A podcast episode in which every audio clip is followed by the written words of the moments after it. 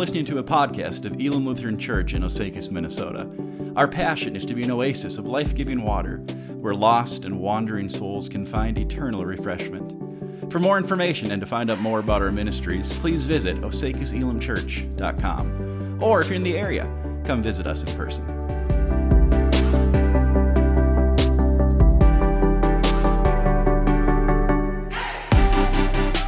So this morning we're kicking off a brand new sermon series on 1 John. And rather than giving a, a lot of introductory material, we're just going to kind of get right into the text here. So this will be 1 John chapter 1, verses 1 through 4. And I'll ask you to rise this morning for the reading of God's Word. 1 John 1, 1 through 4. That which was from the beginning, which we have heard, which we have seen with our eyes, which we have looked at, and our hands have touched. This we proclaim concerning the word of life. The life appeared, we have seen it and testified to it, and we proclaim to you the eternal life which was with the Father and has appeared to us. We proclaim to you what we have seen and heard, so that you also may have fellowship with us. And our fellowship is with the Father and with the Son, Jesus Christ. We write this to make our joy complete. Let's pray. Heavenly Father, speak to us this morning. May your Spirit be at work through your word upon our hearts. And may the words of my mouth, God, and the meditations of all of our hearts be pleasing in your sight, our rock and our Redeemer. Amen. You may be seated.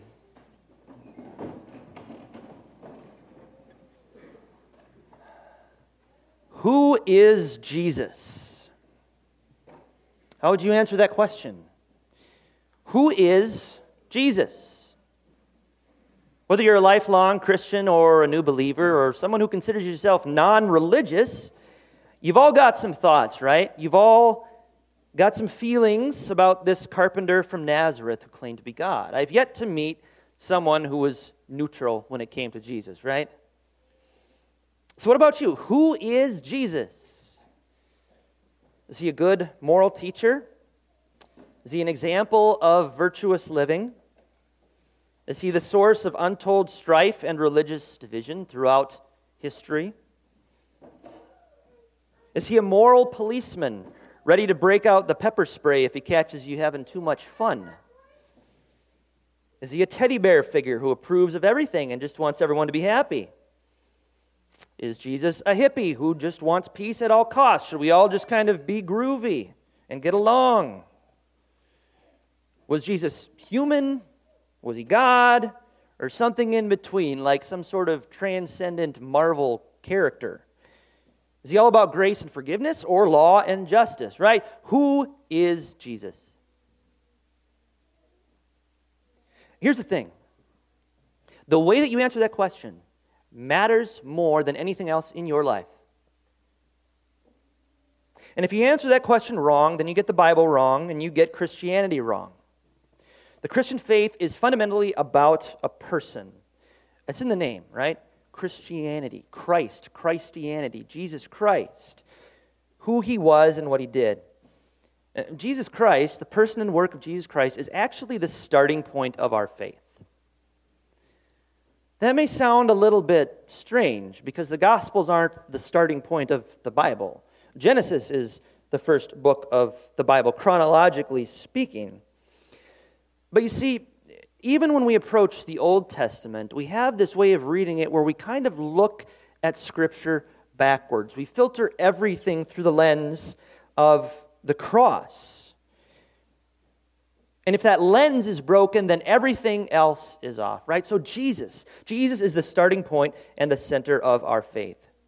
And the Apostle John knows this. He's going up against some pretty strong false teaching, this sort of proto Gnosticism that comes into play later on. And, and it's why he comes out of the gate with his, in this letter, swinging.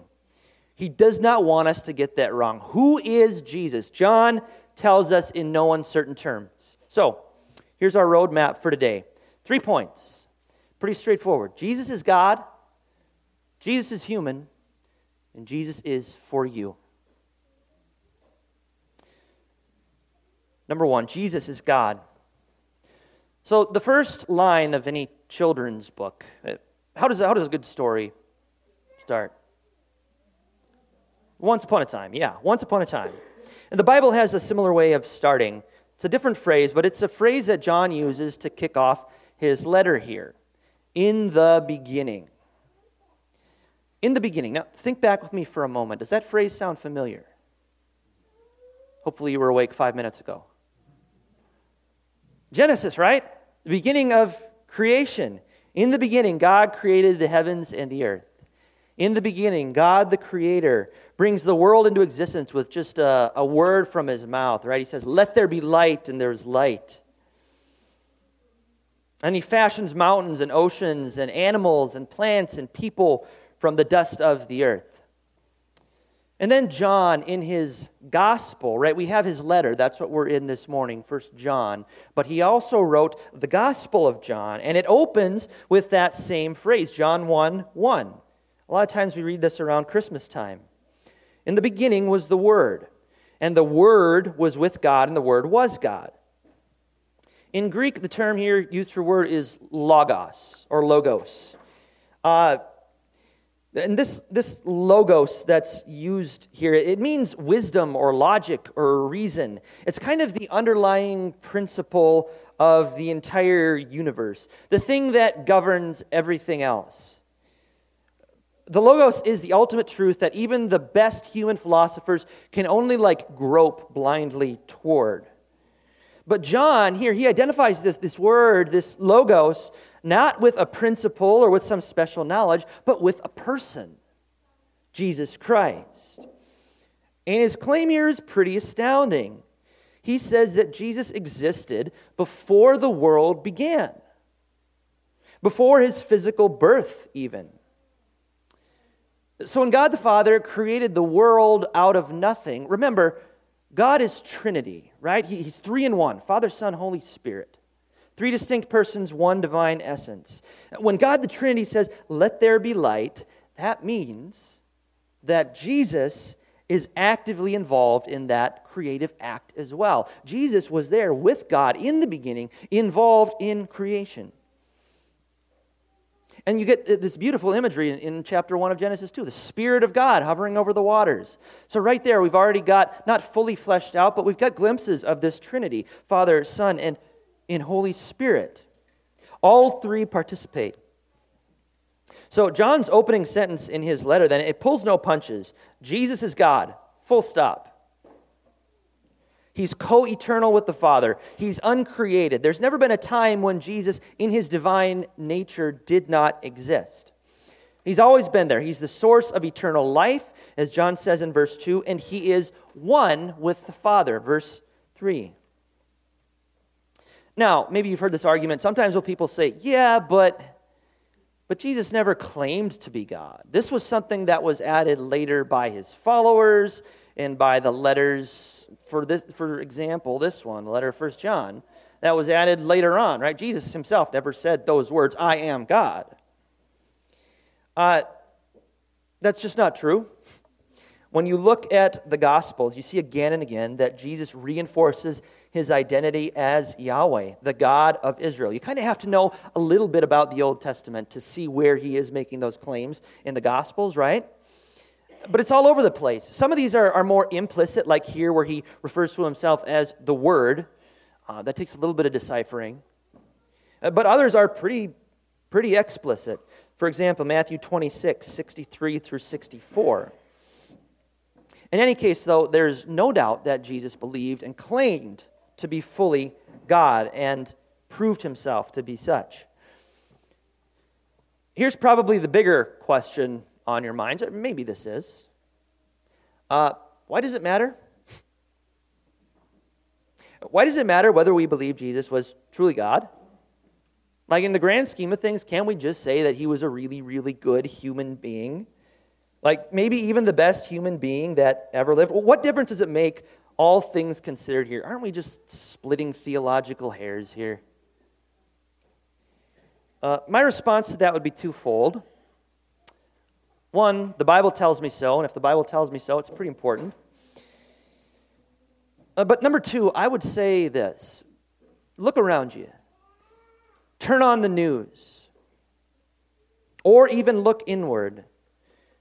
Think of your own life experience, your own heart, the struggles and fears and pains and anxieties that you wrestle with, and maybe continue to wrestle with. If we're honest with ourselves, if we are truly honest, about the depths of the darkness and brokenness in the world around us that we experience on a day to day basis, we are forced to admit man, our world is broken. It's broken.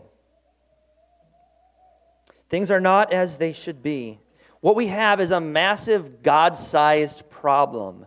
And a God sized problem requires a God sized solution. We need God Himself to rescue us from our predicament and nothing else will do. So, who is Jesus? Number one, Jesus is God. But that's not all. Jesus is also fully human. Listen to John's words here again. He says, That which we have heard, which we have seen with our own eyes, which we have looked at and our hands have touched. Uh, what's he talking about here? He's talking about the five senses seeing and hearing and looking and touching. John, we have to remember, he was one of Jesus' 12 close disciples. So he was there with him through his early ministry, throughout his entire ministry, seeing miracles and, and witnessing all of this firsthand. So he had a lot of firsthand knowledge of this. What he's saying is this Jesus isn't some ethereal pie in the sky idea or some far off ghostly presence. He's real. He's as real as you and me. Jesus has a body, he has flesh and bone and fingernails and kneecaps. Maybe even he had hair on his back. Who knows? His feet got dusty from walking. His legs ached after a full day of traveling through the desert. According to the Gospels, Jesus felt pain. He ate, he drank, he wept, he slept, he had close friends. Those same close friends betrayed and abandoned him in the end. The author of Hebrews says it like this in Hebrews 4 12 through 13.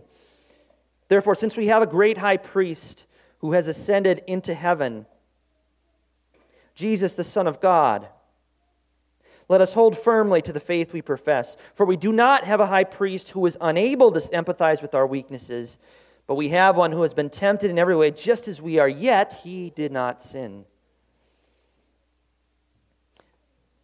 Let me sum it up for you this way whatever it is you're walking through right now, whatever it is that you are going through, Jesus knows. He sees, He notices you. Death, yeah, He's been there. He lost someone close to him. Anxiety, he sweat drops of blood. Family troubles? Man, Jesus had family troubles. If you've been coming to Tuesday night Bible study, we discovered that. His own family thought he was crazy and tried to stop him from ministering.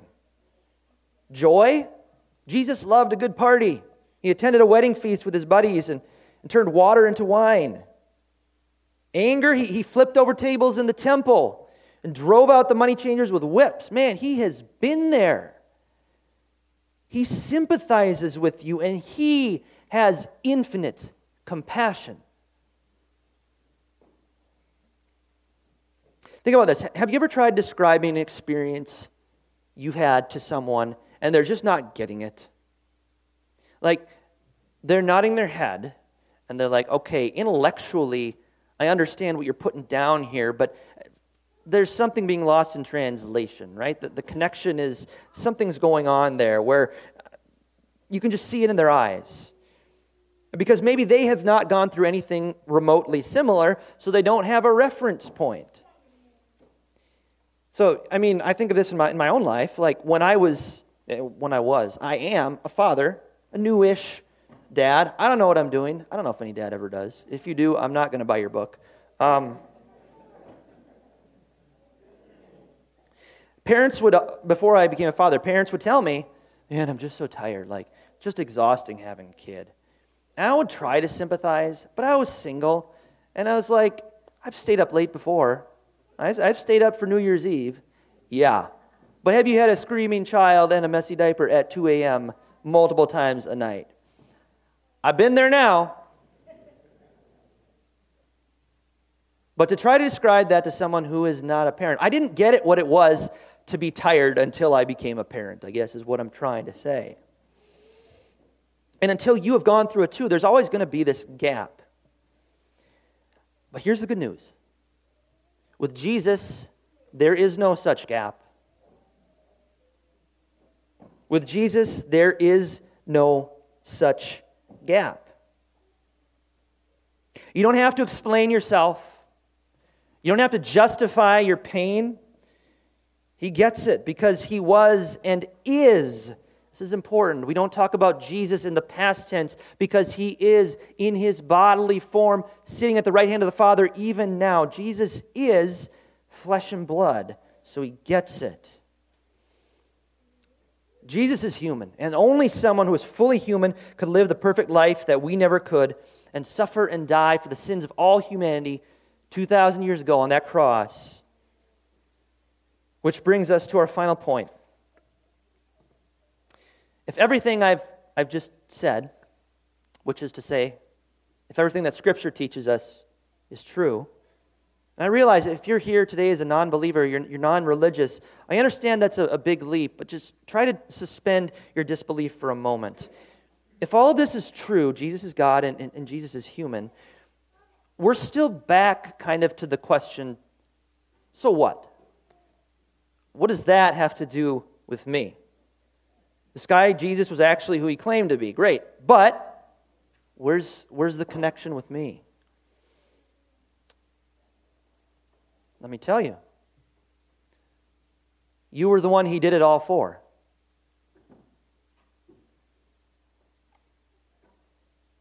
John 3:16 if you know it by heart, say it with me here. For God so loved the world that he gave his one and only Son, that whoever believes in him should not perish, but have everlasting life. See, we're born into this world with, with a God sized problem. We see it everywhere. Ever since Adam and Eve ate the fruit and broke the world, sin and its effects have made a mess of life. It's the reason that we cry, it's the reason marriages and relationships break. It's the reason for depression, pornography, suicide. It's the reason hunger and sickness and poverty claim lives every minute. See, everything wrong, all of the wrongness in this world can be traced back to that one little three letter word sin. Sin and its consequences. And, the sin problem is not just a historical artifact, something that we can look back at and say, okay, Adam and Eve did this horrible thing, and now we as innocent parties suffer the consequences. No, that's not how Scripture speaks of it. We too are born sinful. In fact, we're infected with the same problem that was caused by Adam and Eve. We're born like a toy that's broken right out of the box. Psalm 51 5 says this Surely I was sinful at birth, sinful from the time my mother conceived me. We're born sinful, and as the Apostle Paul tells us, the wages of sin is death. Both physical death and eternal death. The word that we have, the word that Scripture uses to describe this eternal separation, this painful separation from God, is hell. But there's a second half to that verse that the wages of sin is death, but the free gift of God is eternal life in Christ Jesus our Lord. And Paul tells us this in Romans 5:18. Just as one trespass resulted in condemnation for all people, so also one righteous act resulted in justification and life for all people. What is this one act that he's referring to? It's the cross, right? The central symbol of Christianity, and for very good reason. Friends, let me tell you this. Here is what happened at the cross. Every bad thing you have ever done or ever will do was engraved on Jesus. It was put upon his shoulders. Every bad thought, every selfish inclination, every, every thoughtless word, every moral failure, big and small, all of those get placed on Jesus' shoulders at the cross, and they are nailed there with him once and for all, never to accuse you again. That's good news. But here's the really amazing thing Jesus, he, he forgives us totally and completely. But he doesn't stop there. Not only does he forgive us, takes all of our sin away, he now adds to that the righteousness of Jesus Christ. It's a two-way exchange, as the Apostle Paul says in 2 Corinthians 5:21. He became sin who knew no sin, that we might become the righteousness of God. We get Jesus' righteousness, those who believe and he gets our sin. This, this two way exchange. You can think of it like an accounting ledger, right? You've got your, your debt column and then your assets column over here. Not only does God cancel your entire debt column down to zero, zeroes it out, He then fills up your asset column brimful with His grace. And get this that column never goes down. It's always full, no matter what.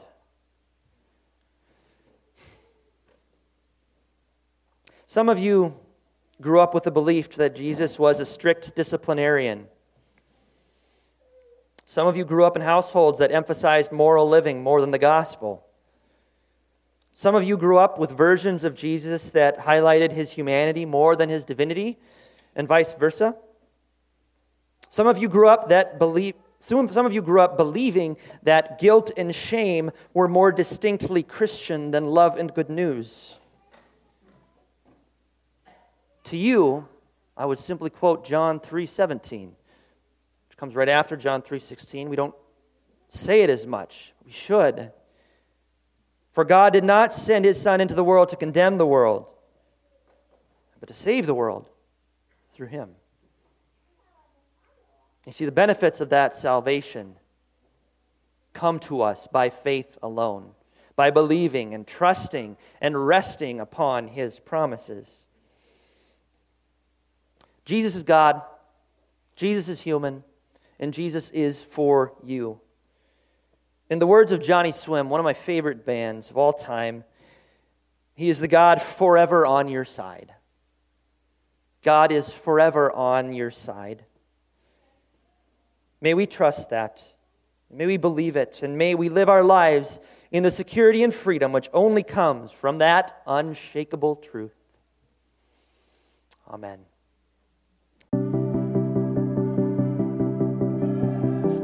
Hey, friends, Pastor Luke here. Thanks so much for tuning in.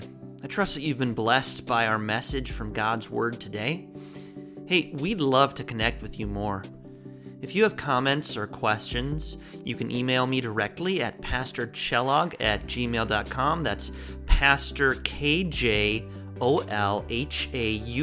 at gmail.com.